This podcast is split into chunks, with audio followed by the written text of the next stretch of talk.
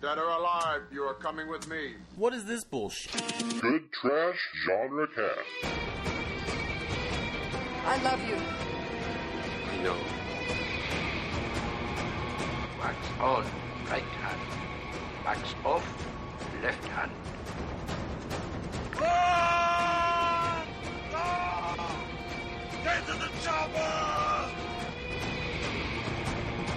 I have come here to chew bubblegum and kick ass. And I'm all out of bubblegum. Hello, everybody, and welcome again to the Good Trash Genre Cast, where we gather around a table and we continue our Shocktober marathon with our single syllable films. We've done Saw, we've done Raw, and now we're doing Hush. Because um, words are hard sometimes, and Dalton struggles with that. And Yeah, as we make- learned last week. Uh, Yeah, sorry Dalton about can't that. Talk. Really dropped the ball. I uh, do apologize. Uh, I will do my best to endeavor to be better. Just enunciate, man. That's all we ask. I, I'm going to try. Okay, okay. I, I think we believe in you. But, dear listener, this is um, a show which you probably want to know who we are and who's talking to you. So, across the table, sir, who are you? My name is Dalton Stewart, and I am currently signing bitch. All right. Sure he is. Fact. a- accurate statement. To my left, sir, who are you? I am Arthur Gordon, and it's done. It's it's done. It's done. It's done. It's done. Oh man, oh man, Whew, that's a scary Mm-hmm. moment.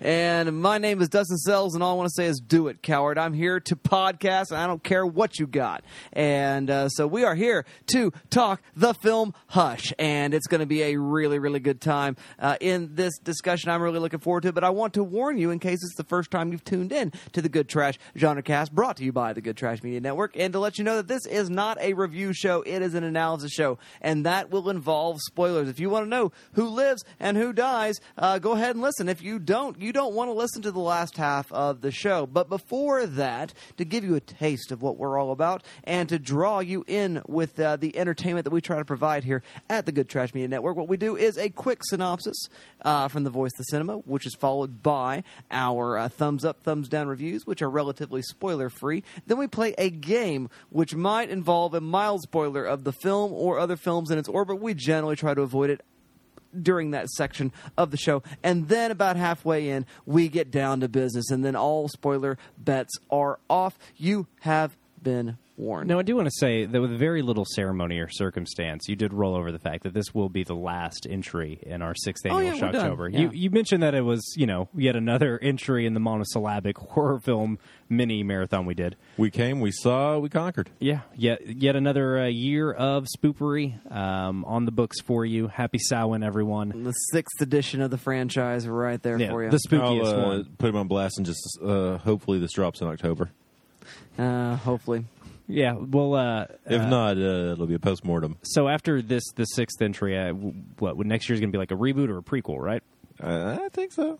It has to be, yeah, yeah. It's actually going to go off uh, off air for about eight years, and then uh, somebody's going to pop up and make an independent uh, sequel to it. Now, do, do we get re- Directed by Rob Zombie. Now, do, Correct. do you think they will recast us, or is this going to be like I a, hope they a do. Scream Four scenario, where Or it's like, like a, a- yeah. passing of the torch? Maybe. Passing of the torch, we come back to help a new group of podcasters take over. yeah, It- It's Wes Craven's new genre cast. but yeah, um, it's been real fun. Welcome to prime time. as as we teased last week, we'll get we'll get one more spooky film in, in next week, but th- this will be the end of Shocktober proper. It's uh, Correct. as always every year. It's been a real joy. It has always been fun, and we're excited to be doing this sort of stuff. So, without any further ado, Mr. Arthur Gordon, voice of the cinema, let's hear that synopsis. Sure thing, Dustin. Let me find it real quick. I, I was off my game. I was more worried about the game itself than the uh, movie. A deaf writer who retreated into the woods to live a solitary life must fight for her life in silence when a mass killer. What's wrong, man? You okay? I'm not. I'm not a fan of the synopsis at all. this is the IMDb one. yeah, it's terrible. Oh, it is really bad. Let's try that again. Um, Okay. They call me Two Tate Gordon. a deaf writer, a deaf writer who retreated into the woods to live a solitary life, must fight for her life in silence when a masked killer appears at her window. I mean, that is what happens. But yeah, that is a dog shit synopsis. Terrible wording. Uh, Solitary life must fight for her life in silence. Obviously, is- it's silence because she's deaf. That is written by Netflix, by the way. That is, uh, according to IMDb, that was Yep. written by Netflix. Uh, they need a new copywriter. and Yeah. I know a guy that could do it for them. Seriously, Netflix, fire your copywriter. Hire me, please. Jesus. Do I get free Netflix? I'm not about this price hike. Almost certainly. Yeah, I heard about that. I'm really kind of irritated. Yeah. We have Yeah, done so many Netflix centric marathons. We're about to do another. I really feel Yeah, like the we whole should- first three years of the show we was Netflix. just did movies on Marathon. Netflix until we all got Hulu. Uh, I really feel like we should have been get, getting uh, free subscriptions a long time ago. So yeah, that's uh, that is pretty accurate though as as far as what happens. Yeah. Uh, I mean, yeah. yeah. Home I- invasion. I love a I love a very simple and yet very high concept uh, just plot like Yeah. this. Eh, Not a whole lot happens, but the the high concept being that uh, it's a home invasion movie and the protagonist is deaf. Now, hasn't this been done before? But was the protagonist deaf or blind? I feel like this was an late '80s, early '90s movie. You're thinking of the people under the stairs, I think. No, there's one that involved a lady, I believe, and she's being stalked by somebody. Or they get into her house. Yeah, I do vaguely. I, I it would have been like a made. It would have been like a Sunday afternoon movie that came out in the late '80s, or I had this sort of deja vu going Yeah. on in the back of my head as well, but I did not immediately recall the film either. But yeah, I know what you're talking about there, Mr. Arthur Gordon. So, uh, Dalton Stewart, let's uh, go to you first. What do you think about the film Hush? Your thumbs I- up, thumbs down. I review. am a big fan of Hush. I watched it when it dropped on Netflix last year. I had uh, just, I want to say, within a couple of weeks or months, uh, discovered Mike Flanagan's first film, Oculus, with Karen Gillan, uh, and was really kind of shocked by how good it was. So when Hush uh, was picked up by Netflix and then dropped like almost immediately afterwards, I can't remember if they acquired it at uh, South by Southwest or Fantastic Fest or Sundance. I can't remember where they picked it up at, but uh, it was one of those movies that like almost immediately after acquiring it, they dropped it um, within like a couple of weeks. Um, and I, I watched it the day it dropped on Netflix because I was really excited about the premise. I liked Flanagan, um, and it blew me away. I, I really like it. Katie, uh, a big part of why this film works is, is our lead. Is it Kate Siegel or Katie Siegel? I'm going to look it up real quick just so I'm not an asshole. It's Kate Siegel, um, who is also Flanagan's uh, co-writer on this film her performance is absolutely great. Um, we've also got a really great uh, per, uh, performance from uh, John Gallagher Jr. as the man who who is the the spooky. I mean, there's no mystery here. Th- This isn't a mystery about like who is this guy, what's he doing here. It is purely a survival horror film. Yeah, you know what kind of movie you're in within like four and a half minutes. I it mean, jumps the fuck off fast, quick. yeah. yeah, and I that's one of the things to me that is so striking about this film is how quickly things jump off and how well it maintains that momentum throughout.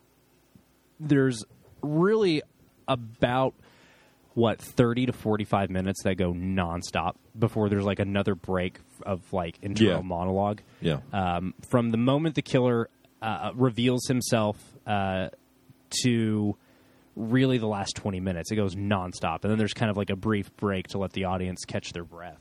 Uh, but man, this movie has legs. Now, I recently found out that there are people who don't like this movie, which is shocking to me. Um, but it doesn't. It doesn't seem to be that many. Um, I think I probably like this movie more than some but uh, it, it did, as I recall, have a pretty well. It was pretty well received when it initially hit Netflix, uh, but I really, I really hope it continues to grow in people's estimation. I, I really hope this, like, honestly, for me, this is the kind of movies Netflix should be acquiring and, and making. Um, you know, their their first film, Beast of No Nation, which Dustin and I watched together. You know, what two years ago now that it initially dropped. sounds about right. Idris Elba. It is a beautiful film, but uh, Cary Fukunaga's uh, cinematography really deserves to be on a big screen. Uh, I think this is the kind of movie that Netflix should really be pushing. You know, movies that cost five to ten million dollars look great on a you know thirty to forty inch television, um, and are really um, tight, tight thrillers, um, and I just really ratcheting that tension up. Um, and that's what I think works so well about this, and really all of Flanagan's work up to this point, um, the, the films of his I've seen anyway, uh, is he really is able to maintain momentum throughout his films in, in ways that uh, really surprise me and excite me. And I, I think that's what all we'll say before we get into spoiler territory for right now. All right, well, thank you very much for that, Mr. Dalton Stewart. Mr. Arthur Gordon, what do you say in terms of your thumbs up, thumbs down review of Hush? Yeah, I don't. I don't know. Uh, I was a bit hesitant because I remember watching it the first time and not. I mean, loving it as much. I mean, Dalton, I know, loves this movie quite a bit as uh, a horror thriller slasher film, and uh, I remember watching it the first time and not really loving it. I think the second time. Uh, it adds a lot to it, um, and I, did forget a lot of things that I do appreciate about the movie. Um, but I don't. I don't think I love it as much as Dalton. But it is, I mean, it is a rock solid thriller. I'm not going to take that away from it. Uh, I think, I, and I think for me that's enough. I guess. Yeah. I, I think it's a rock solid thriller, and for me that's and the I think maybe there's something refreshing about the simplicity. the simplicity is great, and I think the sound design does elevate it a Oh, little yeah. bit. Yeah. um, and I Definitely. think the use of geography of the house is Yeah. something that I feel like a lot of horror movies are lacking in. Yeah. and this movie makes great use of. Yes, that is very accurate.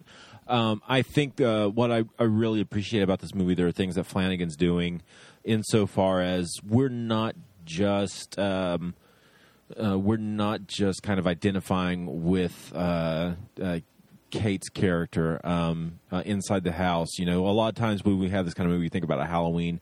Uh, we're only seeing Michael Myers, you know, maybe through the victim's eyes, or you know, we're we're in their kind of uh, perspective. But here we we go outside the house quite a bit, to and we just see in the background um, our, our protagonist in the window, and as our as our killers kind of walking around. So I like those type of moments. Uh, the editing, uh, the sound design is fantastic. It has to be, I think, to really emphasize you know that deaf element of our main character.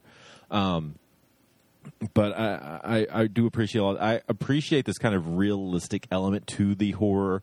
Uh, when a person's arm gets broken, uh, it's kind of mangled, and it's almost kind of this comic absurdity to it. But it's also this very realistic uh, element because you're you know you're going to be mangled if your arm breaks in a certain way, and so I can appreciate uh, that about it.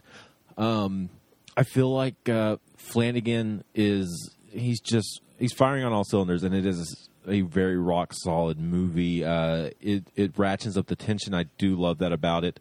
Uh, when I'm watching a thriller, I, I, I like for the stakes to be raised and the uh, tension to be ratcheted, and, and this is definitely doing both of those things in spades. I I I, I, I don't know that I love that it it jumps as high as it does so early. Like I, I mean, it takes the stakes almost to eleven early, and it's kind of hard to come back from that for me. Okay, Uh, I could see that. And, and they find a way to do it later in the film, and uh, and I feel like there's some there's a dumb character in that moment that shows up, um, but uh, I, I I I think it's too much too soon. I mean, this is only an 80 minute movie though, so it kind of works, and I don't know that they could have gone much further with it. Um, but so there's like a pacing thing there that I, I don't love. Uh, what I will say uh, in agreement with you is I think that the um, w- without giving too much away about the structure of this film, I think that initial salvo, um, f- the the initial feeling out of opponents, as it were, um, I think that sequence could go on a little bit longer before they Yeah. they they both declare their intentions to each other, as it were. Yeah. Um, yeah, I- I, I get what you're saying, and I think you're right. I think that the cat and mouse before it becomes a, almost a, a, a battle of wills. The cat and mouse could go on a little Yeah. bit longer. and I, I I also like that there's a there's a that realism to them trying to you know uh, there's a crossbow that becomes involved and it's you know does fall into both hands at one point, but it's it's fun that both people struggle.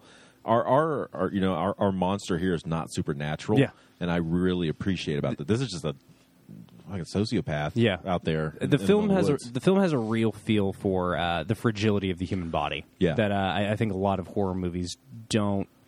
th- They do only for the the use of gore uh, and the use of violence. This film uses the fragility of the human body in ways and plot points. Yeah. uh, and I think uh, Maddie being deaf um, really kind of underscores. Y- Your reliance on your body working the way it's quote supposed to, Yeah. um, and when your body is not wanting to function the way you need it to, uh, that sucks. Uh, especially when it becomes a life or death scenario. And I I think you're right, Arthur. I think the fact that uh, Flanagan and Katie Siegel's uh, script like really references like the man and Maddie's reliance on their own bodies is really interesting. Yeah. Uh, so I, I think those are my main thoughts. I think it's a, I definitely think it's rock solid. It has a lot of good things working for it. Uh, at the end of the day, I don't quite love it, but it's, uh, I'm not mad about it. I, I think it is quite good. Alrighty, well, thank you very much for that, Mr. Arthur Gordon. I really liked it. I, I really had a ball with it, and uh, I I do actually like the way that the we go to eleven right away. That this is what you showed up for, and this is just how visceral and horrible the situation is. That we already know what you've. Again, it- it's one of those things. It's already on the tin. This is a. This is sort of like one of those slasher kind of films, and uh, it, it just just goes for it in a way that I find to be very very interesting because it's more interested in other things than simply you know playing out the standard you know sort of slasher movie kind of tropes. Uh, it so that I find I find to be very very very interesting, and I even like the introduction of the extra character. I think that works and uh, is totally fine uh, by me as well. The sound design, as we've already mentioned, is absolutely brilliant. Just love it. I don't mind. I, I think the introduction is great. If the second, I just think he's he's an idiot. Well, uh, you know, figuring out. I think out. I think he figures out the game quicker than um, I- quick enough. I think he figures out the game quick enough. Yeah.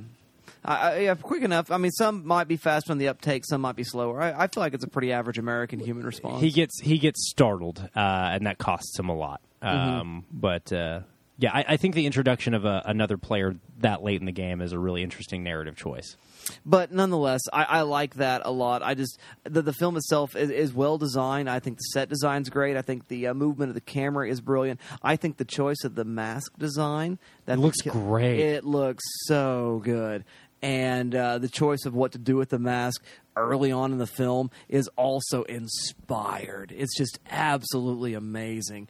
And uh, so I am, I, I, I- kind of just glitter and glow with emotion uh, with this film. I'm I so think. glad you liked it. Yeah, I really, really dug it a lot. So um, I am definitely in the bias pro category. So is Dalton. Uh, Arthur is in the bias pro, but a little, uh, little, little more midland uh, than the rest of us uh, regarding all of that. But we're having this conversation because this is what makes the movie so much uh, so worthwhile. And Dalton's going to tell you some things now about how you can be part of the conversation with us all. That's right, dear listener. As always, this is the part of the show where I ramble on for a few brief moments and tell you how to get in touch with us on the internet. Arthur shaking his head in agreement. First and foremost, you can find us on Twitter. That's at good underscore trash. Once more, that's at good underscore trash. Uh, you can uh, tweet at us. Uh, we do polls. Uh, we let you know what's going on. We try to share other uh, film websites, uh, very good news because we don't do that ourselves. We don't have a full time staff, but uh, we try to share the news of the day. Uh, we try to offer you fun polls. We try to ask you what your thoughts on the most recent episodes were, things like that. We're also over on Facebook where we're less active, but also can be reached there and do have uh, some fun things on there from time to time. That's facebook.com forward slash GTM. Once again, that's facebook.com forward slash GTM. If you just want to uh, enjoy what you're listening in a more uh, refined space. You can also go to goodtrashmedia.com. You can comment on the episode pages there. Um, you know, do that if you want to. We don't check that super often, but we definitely keep an eye on it. Um, and last but certainly not least, you can always go and rate, review, and subscribe to this show and any other Good Trash Media content on uh, the iTunes app. Uh, for um, podcasts or Stitcher Radio or whatever your preferred delivery method for podcasts is, any of those third party apps. Um, please rate, review, and subscribe to the show uh, when you do that, when you listen to us. We would appreciate it. All right, thank you very much for that, Mr. Dalton Stewart. And guys, it's time to play the game. Time to play the game. Time to play the game.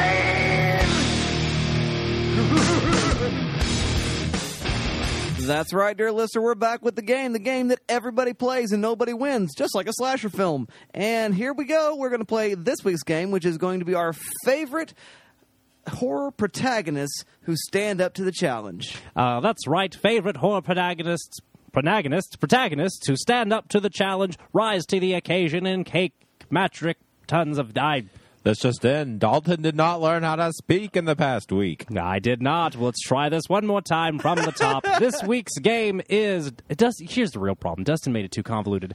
Uh, this week's game is badass horror protagonists. That's right, the horror protagonists who kick metric tons of butt, who rise to the occasion and fucking whoop it out. Uh, brought to you by Hush, starring uh, Katie Siegel uh, as the wonderful Maddie, who is just such a awesome, capable. Uh, and, and really delightful horror protagonist that it felt like a perfect game. We just want to talk about uh, those horror protagonists who um, do not let the the things that go bump in the night scare them too much. Mild spoiler: Maddie kicks some tail. Oh, she kicks so much ass. Yeah, and we like that about her, and we like that about her ilk of protagonists in the horror film. So, Mr. Dalton Stewart, what is your first selection? Uh, this first selection is uh, one that really speaks dear to my heart, just because I've I saw the movie so young, and I really continue to enjoy the film for what it is.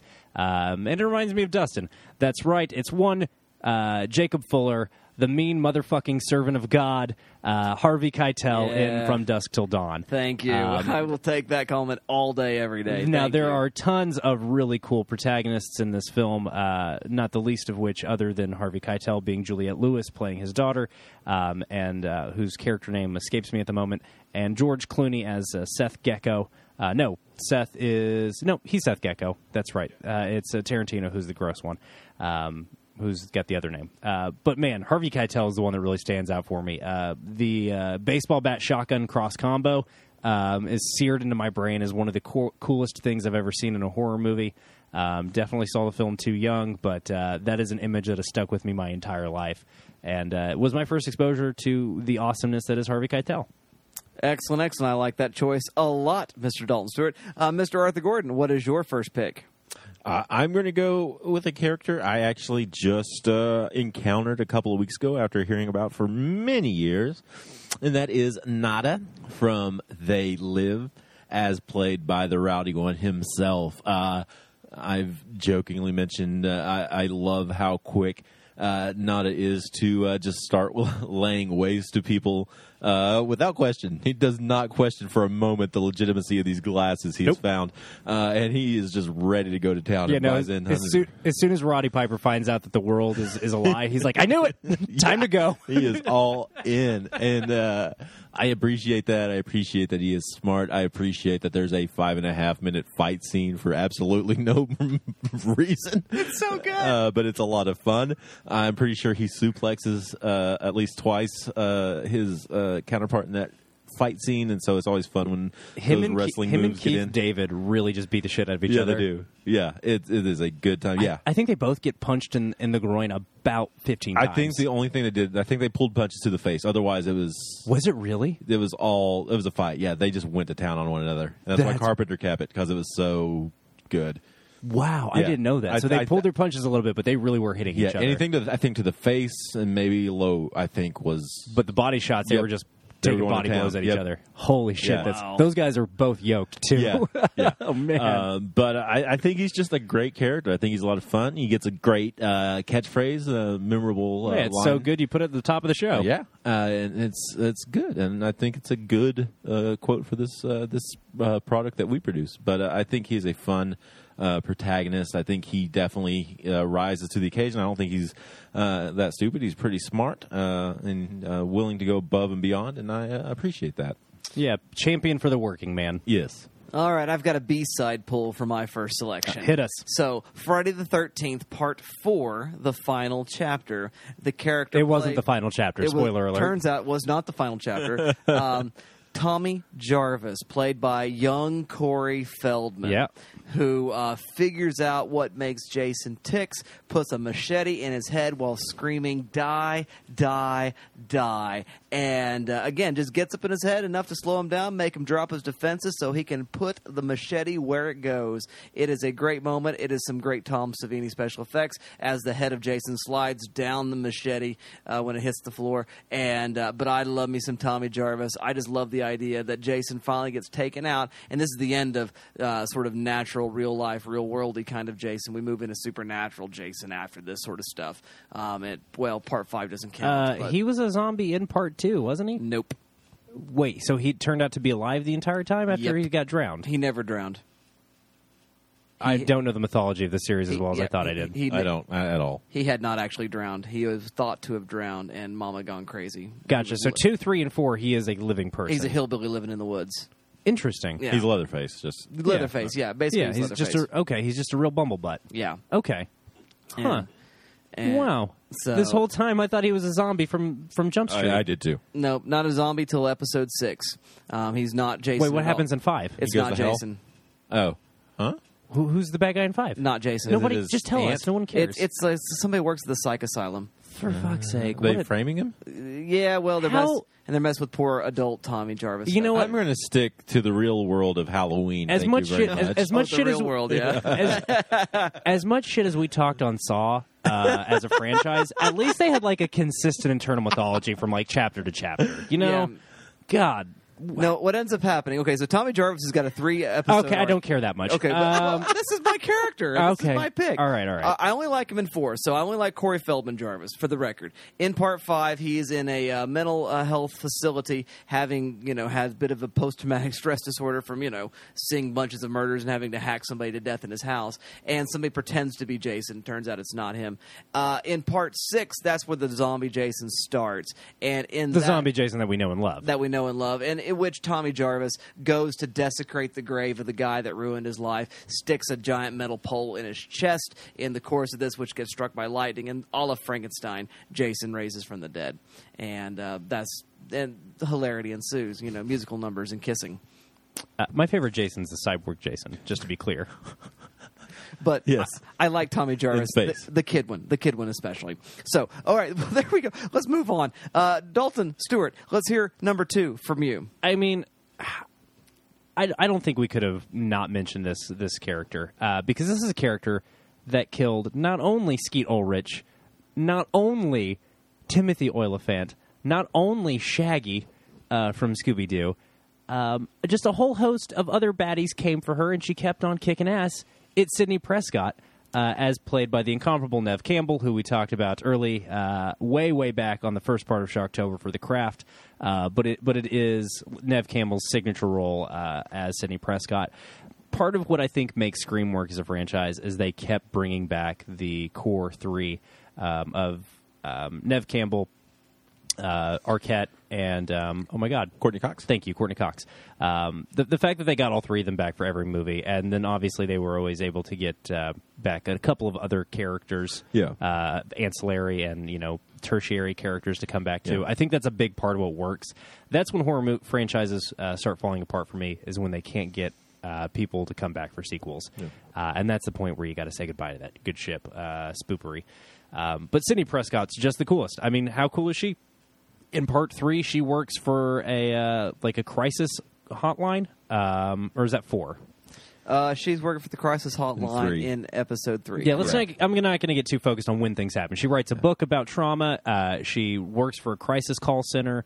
Um, not only is she a super capable protagonist, but she also like at her char- character arc is like helping other people Yeah. deal with trauma, which Yeah. is kind of badass and Yeah. way more interesting than the Scream films have any right to be. Yeah. Um, but even though none of them e- comes anywhere close to the first one, I think they all manage to have some spark of that that kind of specialness. And uh, Sidney Prescott never stops being awesome. I agree. I agree entirely. Good pick. Good pick. Mr. Arthur Gordon, what's your next selection? Uh, I am going to go with one uh, that we visited on this uh, this show many years ago when we first uh, moved to Norman, I believe, and that is uh, Dana from Cabin in the Woods. Yes. Um, Dana's great. in a movie full of great uh, characters. I think Dana is just such a solid uh, protagonist, um, especially in those final sequences when she has to confront uh, Sigourney Weaver and tell her what's up. Um, and you know, chooses the fate of the world, and I think it's a fair choice. And uh, I think she just it's a great performance, and I think it's just a it's such an interesting take on that that that character arc uh, archetype uh, in horror, and I think she uh, she does it well, and I think it's uh, written well, and I, I, I greatly appreciate it. And a strong honorable honorable mention for Marty. yeah, for Mr. um, Fran Kranz. Yeah. Franz Yes. Kranz, who knows the ancient logics. Yes, he does. Um, yeah. that's a good pick. I appreciate that very, very much. Okay, my next pick is seven picks. Um, my next pick. okay, Dalton. No, Yeah, seriously, even I'm annoyed with it. it's only one movie. Okay. and it's only it's a group of people. All Okay. seven of them are protagonists. Okay. Okay. and they are the Losers Club from It. Shit, yeah, dude. Okay, those Yeah. guys kick some tail. They Yeah. are up to the task, and they are able to get done what needs to get done. Bev, Trash Mouth, and uh, everybody else. Everybody else, yeah, yeah, Ben, Be- Mike, yeah. Richie. Richie, I, I just wanted to say Trash. Yeah, Trash Mouth. and, and Bill. You know, we Bill, gotta, there we go. Bill, the, like the leader of the b- pack. Bill? B- b- no, Bev is the leader of the group. It is not Bill. Get the fuck out of here. Okay. We all know. Purely by hormones and we know that attraction. we yes. know that Bev is the only one who knows her elbow from her ass. Like she's the only one No, that is I don't capable. know. No, Mike. No, yeah, Mike, Mike knows shows what's up with that air gun, Yeah, dude. Mike He's knows ready to go. Mike knows what's up. That's true. And uh, I, here's the thing that I found out about the new one. Apparently, Mike's the the town historian, and like the, uh, the like even when they're kids, he's the one that knows everything about the town. What a bummer! I wish they let Mike get to have that because Yeah, it's a bad Ben gets to be the- Ben gets to be the sweet poet boy. Like that's that's his thing. Let let Mike be the history guy. Come on. Yeah, it's a bad choice, but I love the losers, and They're uh, great. they're, yeah, they're, they're a great set of pro tags that are taking on a intergalactic, intercontinental, interdimensional monster from the beyond. Sunday, Sunday. The interdimensional title holder. Yeah. So there you go. Uh, picks number one or number three, number third, or the first and most important. Mr. Dalton Stewart, go. You know, when we talk about horror film uh, as a genre, we talk a lot about good and evil. We talk a lot about good and bad. Good, bad. He's the guy with the gun. It's Ashley Williams. Uh, Ashley J. Williams? Um, Who knows? I don't know. it's Bruce Campbell Yes. uh, as Ash in Evil Dead. Um, You know, I am the bastard son of Bruce Campbell. you do look a lot like Bruce Campbell, uh, as uh, our very own Frightful fan mentioned not that long ago.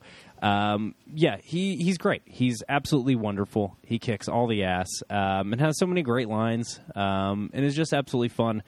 And um, is frequently punished for his buffoonery and his misogyny in, in ways that are really kind of comical. Uh, and I think that's what makes Bruce Campbell, uh, such a, enduring pop culture icon, is really just Ash. Um, is the fact that Ash is simultaneously like single-mindedly capable and a complete dunce in every other aspect of his life. Uh, he's good at one thing and one thing only, and that's fighting evil. Uh, and it's a character trope that I feel like has been applied to a lot of more recent horror protagonists. Um, but he really is kind of the originator of the. Um, it's fun. My my roommate Heath points out that the, the Japanese storytelling has the archetype of the uh, the competent buffoon. Um, really, uh, just kind of shows up a lot in Japanese storytelling. Is the guy that's only good at kicking ass, uh, and I think Ash is, is kind of the first character that brings that into the horror genre. Um, so yeah, I, what are we going to not mention him? Come on. Fair enough. Fair enough. That pick was groovy. I appreciate it very much, Mr. Dalton Stewart. Uh, Mr. Arthur Gordon, what is your number one or number last pick? I often wax poetic about this character because she is so important to me. I think she is fantastic, and it is Clarice Starling. Yeah, baby. Um, I knew you were going to mention the her. That's why I didn't. Um, I, I just love her. I, I, I- I love everything about that character because she's so strong. Uh, and, and, it's not, you know, Sydney is strong in Scream 2. In Scream 1, she's just the final girl that survives. That's a good point. in Scream 2 is when and when she comes up. And, and somebody mentioned this, you know, Ellen uh, Ripley is, you know, she's smart and she's savvy, but she's she's the final girl. She's she's just trying to survive through the end of the movie, and she takes advantage of, of a opening uh, to survive. I, I, I okay. I'll Uh, say Once that's we get to Alien Two, Yeah. she's ready to go. She's weather. She's ready to go. A- or Aliens. Yeah, sorry. You're, you're right. Alien, she is really kind of relying. I mean, she's the one that kills Ash the android, but Yeah. she is kind of relying on raw survival instinct.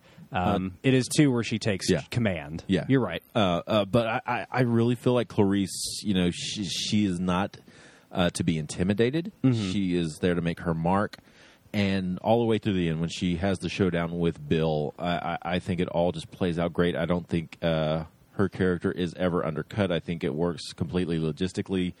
Uh, you know, they could have made her a damsel in distress very easily And they never do. and they don't. And especially that final sequence, we could have been waiting on the, you know, the, you know, uh, what's his name? I can't think of his name. Uh, FBI director um, to show up. Um, Scott Scott, Glenn. Glenn. Uh, we could have been waiting for him to save the day at the last second, but it's completely on her, and she comes out uh, shining like a star.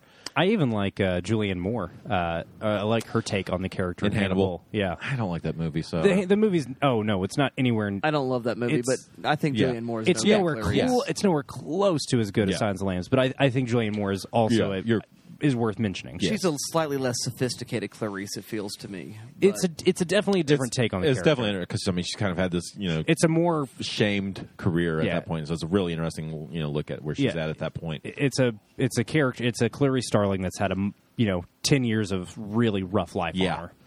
Uh, but I, I, I just I love uh, Clarice. I, I, I think she's fantastic, I think she has to be mentioned in this conversation. And I think uh, it, it does bear mentioning. Uh, you did mention Ellen Ripley. I I, I didn't mention uh, Ripley because I honestly think of her more as an action protagonist than a horror protagonist. But uh, yeah, I mean we, we should give some some love to Sigourney as just an all timer in terms of Oh, yeah. badass Yeah. protagonists. All right. Well, my uh, last or final or first pick, depending on how you're going to look at it, is uh, definitely a heavy hitter. It is uh, one of them that begins the whole cycle. It's Nancy Thompson. It's Heather Langenkamp. It's it's, it's Nightmare on Elm Street parts one, three, and seven. Uh, I just- I love it. Uh, She's so good in New Nightmare. it was she's so good in New Nightmare. She's so good in the first one. She's the only one who's taking this serious. She will not let anyone gaslight her into thinking she's crazy. And when she figures out what's going on, she takes. Takes matters into her own hands, plays a little Home Alone with Freddy Krueger, which is a something something, and then just decides, you know what, I'm just not going to be afraid of you anymore. That is kind of awesome, and uh, so love me some Heather Langenkamp, love Nancy as a character, and uh, got to name at least one of the great scream queens uh, from uh, the original horror cycles. So uh, she would be the one that I would definitely pick uh, for my selection, and we'd love to hear your selections, dear listeners, and we hope you let us know all that good stuff via those magical means of social media already mentioned in the show. But without any further ado, it is time to get down to business.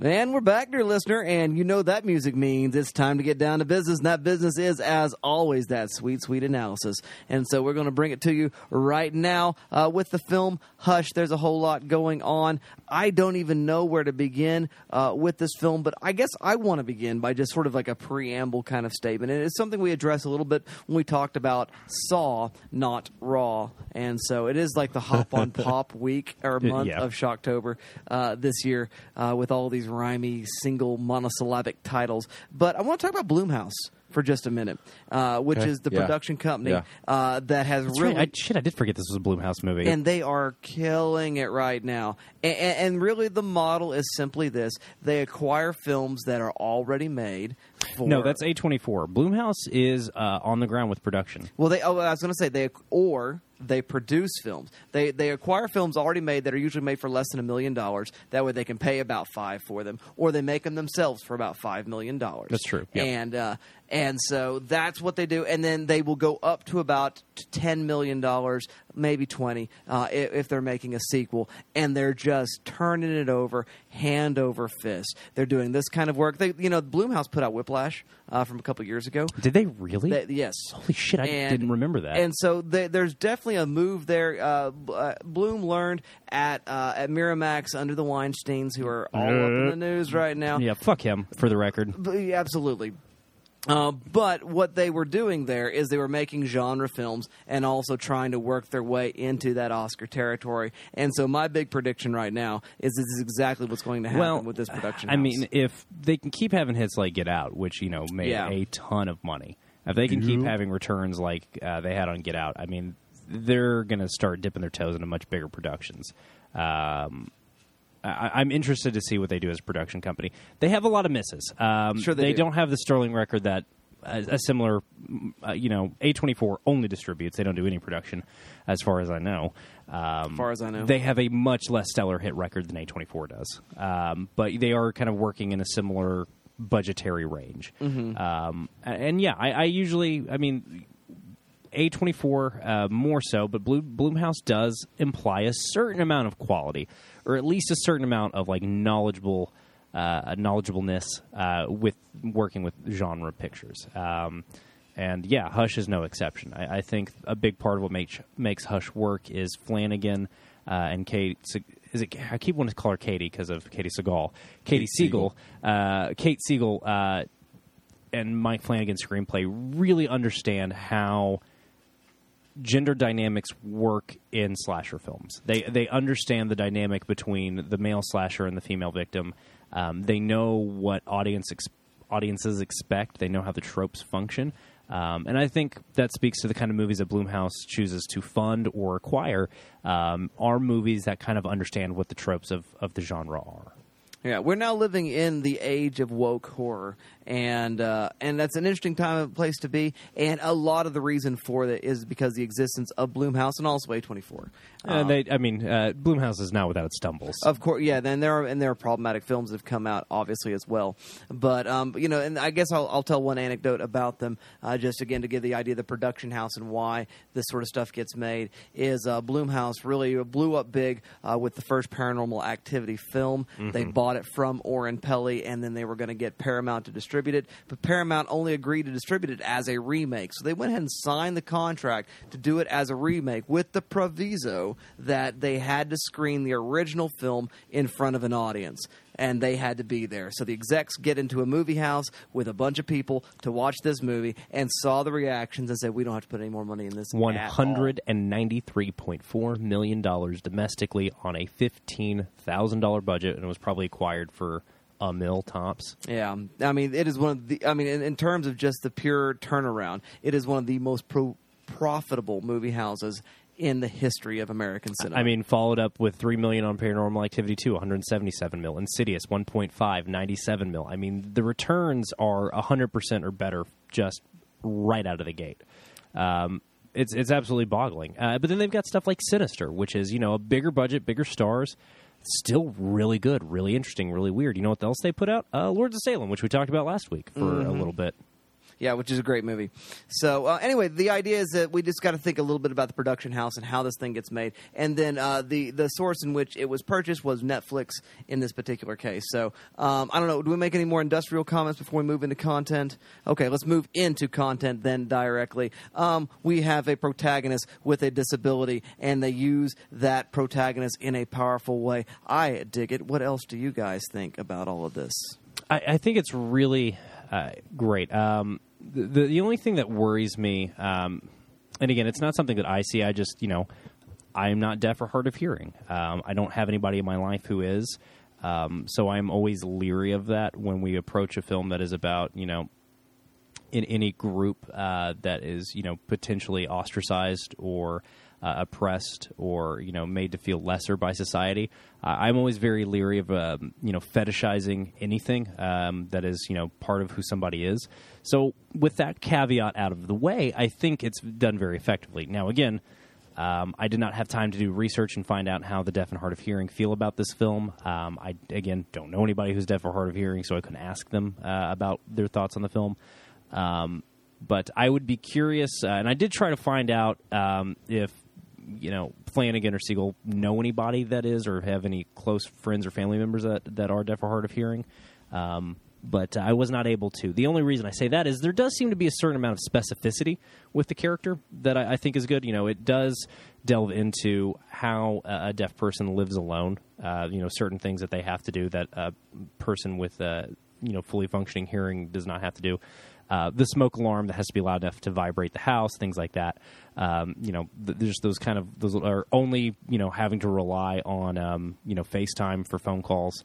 Um, Yeah. Little things like that I think are really kind of cool Yeah. and interesting. Um, I, I would really like to find. I, I, I assume like all you know, com, you know, things that join people together. There's probably a, a pretty robust deaf and hard of hearing community. Um, I know they have opinions on things like uh, signing versus speaking, and you know, reading lips versus signing. Um, I not only know that from reading about Children of Lesser God, um, but I, I would be curious to find out what that community's reaction to this film was. I'm going to try to keep doing some research on it, but it taught me, you know, it taught me a lot. Um, and I, I think anytime you have a protagonist that is outside of the norm or outside of the mainstream being shown to be capable, I think that is a step forward in the right direction and highlights an underrepresented group.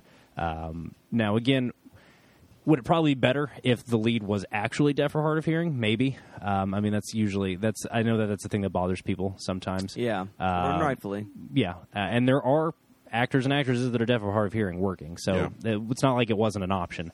Um, that said, it was a very small production, um, you know, and I, I imagine Flanagan and Siegel wanted to keep it in the family because, you know, he's a successful director or an up and coming director, and she's a working actress, um, and she's great. I don't want to take anything away from her She's as a super performer. good, yeah. She's fantastic. Um, but I, I really like her as a character. I just, you know, I want to be careful not to make anybody feel shitty. So I'm, I'm just kind of tiptoeing around uh, a little bit to, to make sure everybody knows that that's something that we think about. Well, and I think what ends up happening in this kind of situation, and I think, I, I mean, I think it's okay, but it could be better, perhaps, because as you raise the issues of, I don't know um, what i the accuracies of depiction and representation that we're dealing with right now. I don't know how uh, those communities have received this particular film, and I understand that it could be difficult uh, and it could be problematic in various and sundry ways. But I do think that the use of the character with disability really helps shine a light not so much on this person being able to respond in such a strong way, it is able to shine a light on just how disgusting uh, oppressive toxic masculinity is. That what we end up seeing is how predatory exploitation happens, where Yeah, a male see, sees an opportunity in which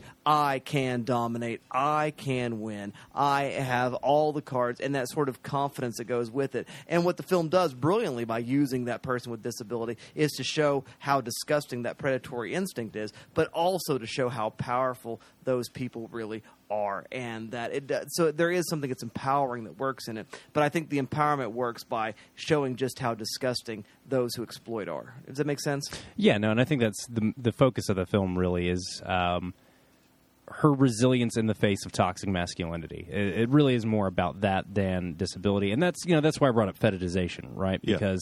At the end of the day, the only thing that makes this film any kind of special is the sound design stuff. I mean, now again, the shooting is awesome. Uh, I think the sense of space and geography uh, that they use of the house, as I mentioned before, is really kind of top notch.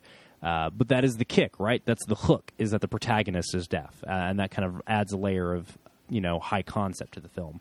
Uh, and I do worry about whether or not that's problematic because at the end of the day, it serves to tell another story, which is the story of surviving under toxic masculinity. Absolutely, absolutely. So, okay, well, let's, let's let's think about some other things that we can think about with this film because I mean, again, there's just tons of stuff happening uh, here. One of the things that I was thinking about. Uh, hang on. Uh, there's something I want to bring up. Uh, while we're still on the character idea of you know having a deaf character, um, I think it's great, like you mentioned, from an ideological standpoint. Uh, but I think it's also fantastic from a storytelling standpoint because it allows us to play with a lot of formalist uh, ideas and techniques that we can really move into. Um, just the fact that she's deaf. I mean, we see it with the sound design, as Dalton mentioned. The sound design is great when she's cooking and we have that transition from extreme emphasized sound of the the gas coming on and uh, whatever else she's doing in the kitchen, and it goes quiet.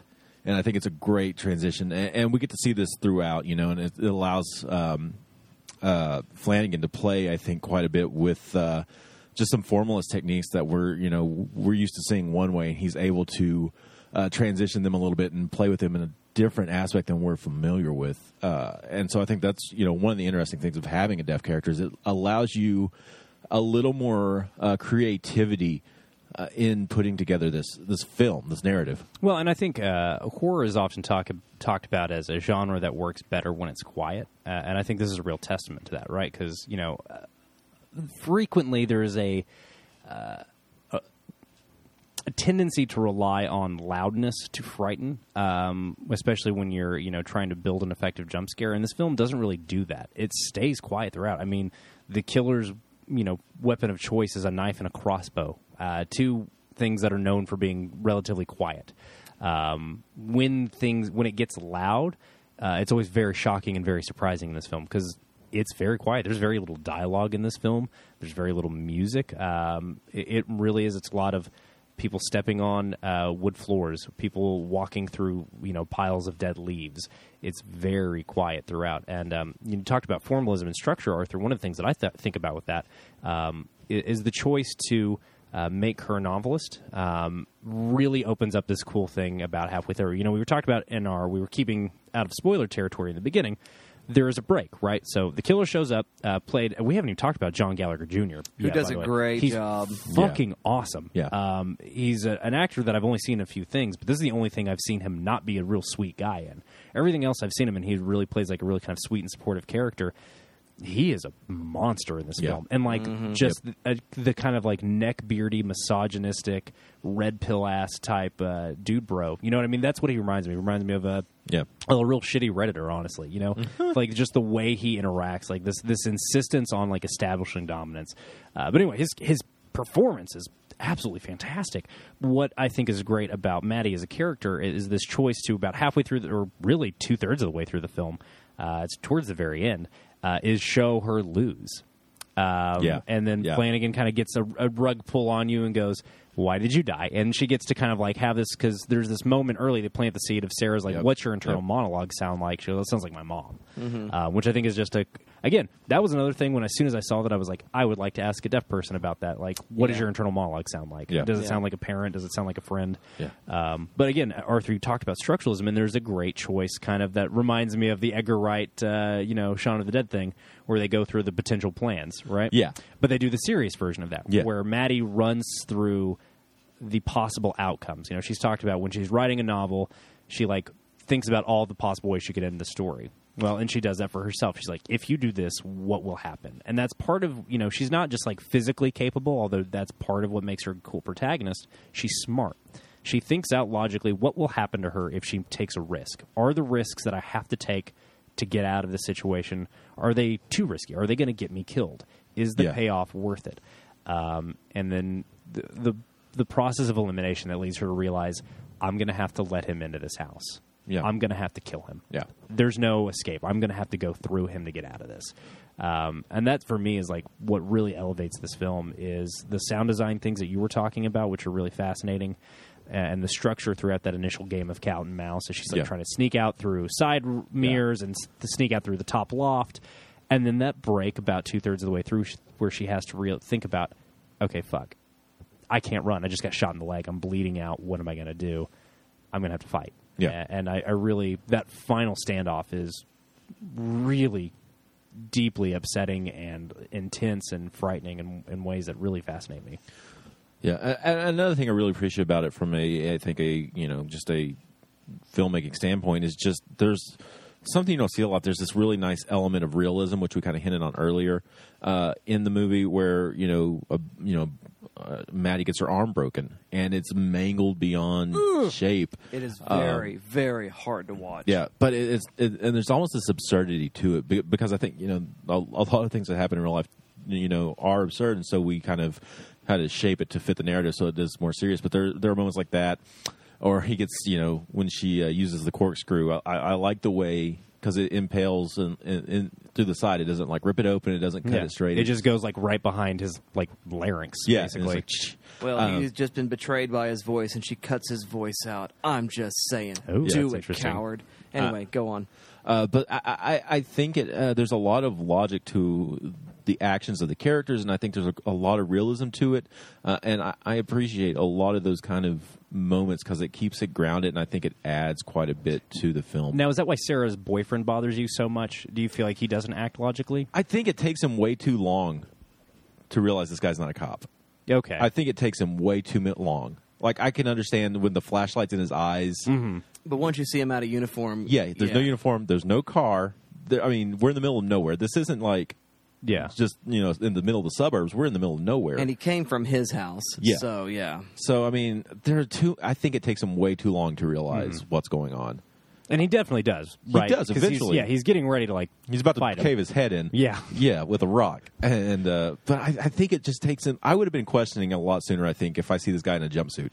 Yeah, And he's for sure. I, I, I think he really starts picking up when he notices the wound, and that's Yeah. where he starts to get in. But I, I think it takes him way too long to get there. Yeah. I, I feel like that might defy uh, deny the film's logic up to that point. The uh, the moment of it's done is really Oh, one it's of the hard. grossest moments. It's not even that gross. It's just like sad. Yeah, Yeah. but I love because he's like a rabbit. He's just like boom. It, well, that's the part. Like a where I- scorpion. that's the thing I was talking about is that we're very. This movie understands that we are soft. Like Yeah. people, people are are we're fragile. Yeah. Yeah. and it's just, and that's Yeah. all it takes. and done. it, It's it's done. it's done. Yeah. Hey, it's done. Yeah. That, Uh, and that's it. That's all it takes. Is you got a couple of parts on you. You got to protect, and if they get hurt, that's over. Yeah. Um, but I, I understand why that character frustrates you. Um, I, I like the scene overall. I, I do too. It's a real, you know, Hitchcock ass bomb under the table scene. You know what Yeah. I mean? Well, I just like how he keeps fighting afterward. I mean, uh, It's there- really cool. There's a, there's a Yeah. certain heroism to that that I that I really appreciate. That he knows he's done, but he might try to take the other guy with him. Well, well, and that's I think he, well, he says run. I think he knows he's buying time. I don't think he thinks he can seal the deal. I don't think he thinks Yeah. he can save the day. I think he's trying to buy Maddie time. yeah. Um, Arthur, you talked about this uh, earlier in review, um, and this is just kind of building upon the, the softness of bodies in this film, and like this film's understanding of of realism. Uh, crossbows are are difficult. Yeah. Uh, they are hard to lock. Yeah, they yeah. are. Yeah. Um, and and he he and uh, the man, which is how John Gallagher Jr. is credited, says that he goes, "Hey, it's not very easy, is it?" Yeah. Uh, he's watching her through the window, which I, I think is kind of a is really interesting me to me because it's one of the few moments where we see him seeing her. Yeah. Most of the time, we see her seeing him, which Yeah. is a real kind of the, the way they invert roles Yeah. throughout the film is really cool. Is when Flanagan chooses to show one of them being a voyeur to the other, I think is really interesting. Um, and again, that just kind of falls back into the structural stuff we were talking about. Yep, absolutely, absolutely. I think we've had a good conversation about this. We come now to the point of the show where we must render a verdict regarding this film, which is shelf or trash, else or instead. I go to you first, Arthur Gordon. Shelf or trash, else or instead. Uh, yeah, shelf it. Why not? It, it's. I think it's interesting enough. I mean, it's rock solid. I I I don't love it as much as Dalton does, but I think it's in the grand scheme of things and, and horror film as in the last few years. I think it's rock solid as a as a thriller, as a, a I don't want to call it a slasher necessarily, but as a horror home invasion. I think is Yeah, home invasion thriller. yeah. I I, I think it's rock solid. So yes, uh, let's shelf it. I mean, yeah. Um, especially since it's digital, I don't even think you can buy a DVD probably. So just Yeah, it's a Netflix Netflix shelf. You yeah. just- yeah. It's- Do you wanna- own it? If you have Netflix, you own this movie. Do you want to keep having Netflix? Congratulations, you own Hush. Yeah, there you are. Um, uh, but I'm going to go. I mean, I've talked quite a bit about Flanagan. I think this is a guy who's got a, uh, a lot of potential as a director. I mean, right out the gate, we've got Oculus, which is just you know fun, uh, strong uh, horror film. Just a great ghosty. Yeah, uh, it, it's just spooky. It's just fun. Uh, and then we get this. Uh, we've got. Um, well, we talked about it earlier, and I'm blanking on the Ouija name. or colon Yeah. Origin of Evil. Have Yeah. you seen that? I haven't. I, I really wanted to. I it haven't looked, either. It looked I- really fun. That trailer is great. Yeah, it is. Uh, but I mean, that got pretty solid critical reviews. So he's setting himself up as this uh, very solid director, I think, who's uh, one to watch, especially within the horror genre. Um, and so I, I thought of other directors who are, are just blowing up right now who had humble beginnings because there are often two types of directors. You have the director who comes out strong out the gate and just can't match that again, and then you have other directors who Just keep show that- getting bigger and better. Yeah, uh, and so I'm going to kind of go with that. Um, and the first one, uh, these aren't their first movies, but they're early movies for them. The first one is obviously going to be Brick by Rian Johnson. Yeah. um, who's about to just own the world in about two months. Oh He's going to be on top of the world. so insane. Yeah. I remember when Brick came out. yeah, I know. Uh, it- it's crazy. Um, what a time to be alive. I know, uh, and and it's been fascinating to watch this guy's career, um, and, and and I think that's great. So I'm going to say Brick. Uh, the next one, another guy who's about to just take over the world, uh, m- maybe, uh, is Dennis uh, Denis Villeneuve, uh, and I'm going to uh, refer to Prisoners. I think that matches the tone here a lot better than some of his other works. But uh, I mean, the guy is solid. Uh, he's great director. I think. I, I I think uh, Prisoners is an interesting tale of obsession, and it's got great performances with Jackman and Gyllenhaal. Uh, so check that out. And then finally, uh, we talked about it a couple of weeks ago. Uh, but you go back, you look at Saw, you look at uh, James Wan's humble beginnings, uh, and these three directors um, who uh, just kind of came out of nowhere. Yeah. and they're all just taking over the world. Yeah, I'd And like I- to see Flanagan have careers a career similar to them. And I think what's interesting about Flanagan is at this moment, and you know, I, I think well, this will kind of lead us into next week's discussion of Gerald's game. Is at this moment where he really could, he has a fork in the road of his career. Goes, nah, Netflix, give me another ten mil. Let me do whatever I want. Yeah, I can appreciate that uh, that intent and that uh, there's a a freedom to storytelling. I think with Netflix, and I think that may scare some studios and some uh, creative types, but I appreciate uh, that that attitude. Me too. Thank you very much for that, Mr. Arthur Gordon. Mr. Dalton Stewart, what do you say? Shelf or trash? Else or instead? So I'm going to do uh, a collection of films from right around uh, two 2016 releases. So are you shelving?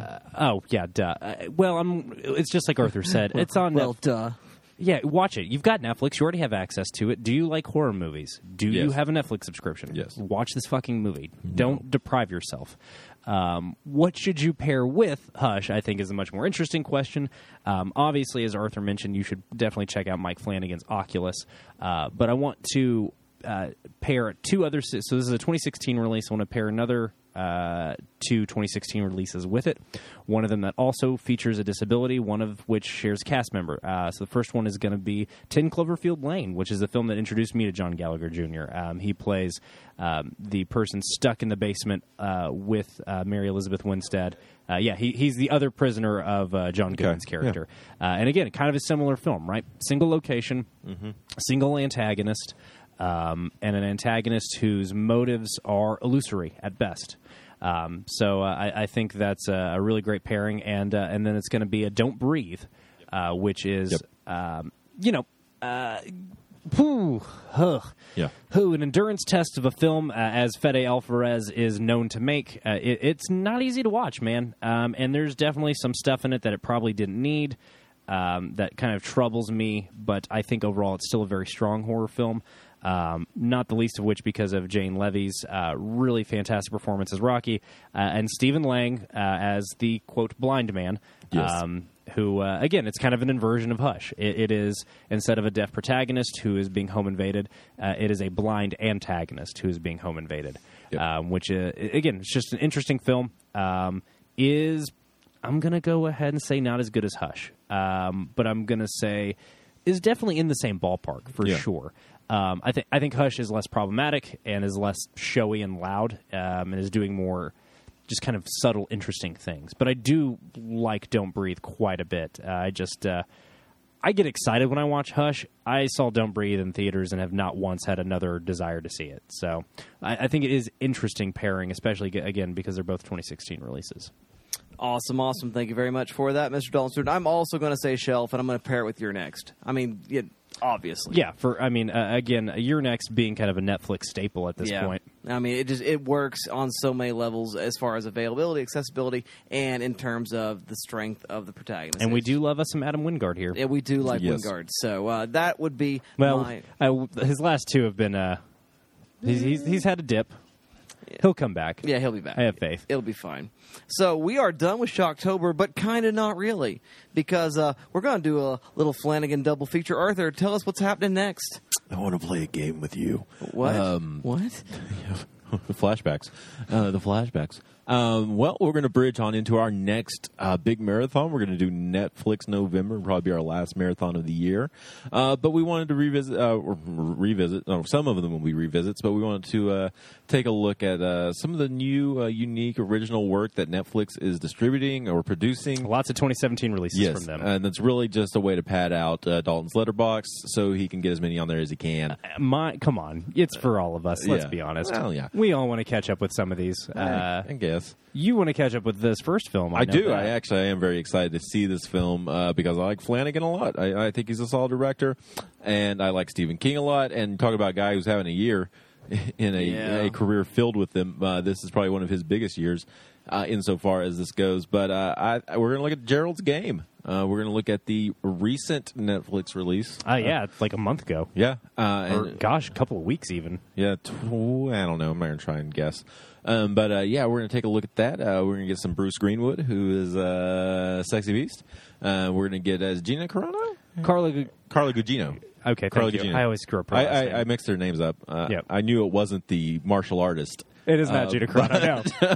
Although, Although would that have been would be very awesome. interesting. It would have been very It would have probably been a, over a lot sooner because Uh, break the handcuffs. yeah, Carla. Uh, Carla's great in it. I, I, I'm the only one that's seen this movie already. Um, I like Carla Gugino's performance a lot in this film. I'm very excited, and I, I think, from what I understand, we may be revisiting some of those uh, interesting storytelling techniques of inner dialogue and things of that nature. Um, so I'm very excited to see that, and I think it's going to be very exciting to talk about Netflix as a a uh, production company, as a Distribution distribution center, as a I don't know a mega Yeah. monolith of media. We'll, we'll talk about Netflix. We'll talk about trauma. We'll talk about the will to survive. We'll talk about Flanagan and inner monologues. It's going to be a good show. Adaptation. Probably. That'll probably Probably come up. come if you have if if you have time to finish the, the novel, Gerald's We Game. will try. We will do- some we'll- of us will try to finish that Yeah, novel. some, some of us are in grad school. Uh, yeah, some of us work two jobs. yeah. Uh, keep on the lights. Some of us are just lazy. Yeah, we know. Uh, some of us have one job that like rips everything from them. But you know fair. what? You know what all of us have? We have the movies and we have the opportunity to talk about them. And that's why we do what we do. We're going to keep watching and we're going to keep talking, and everyone's going to be watching and talking, and we'll see you all next time.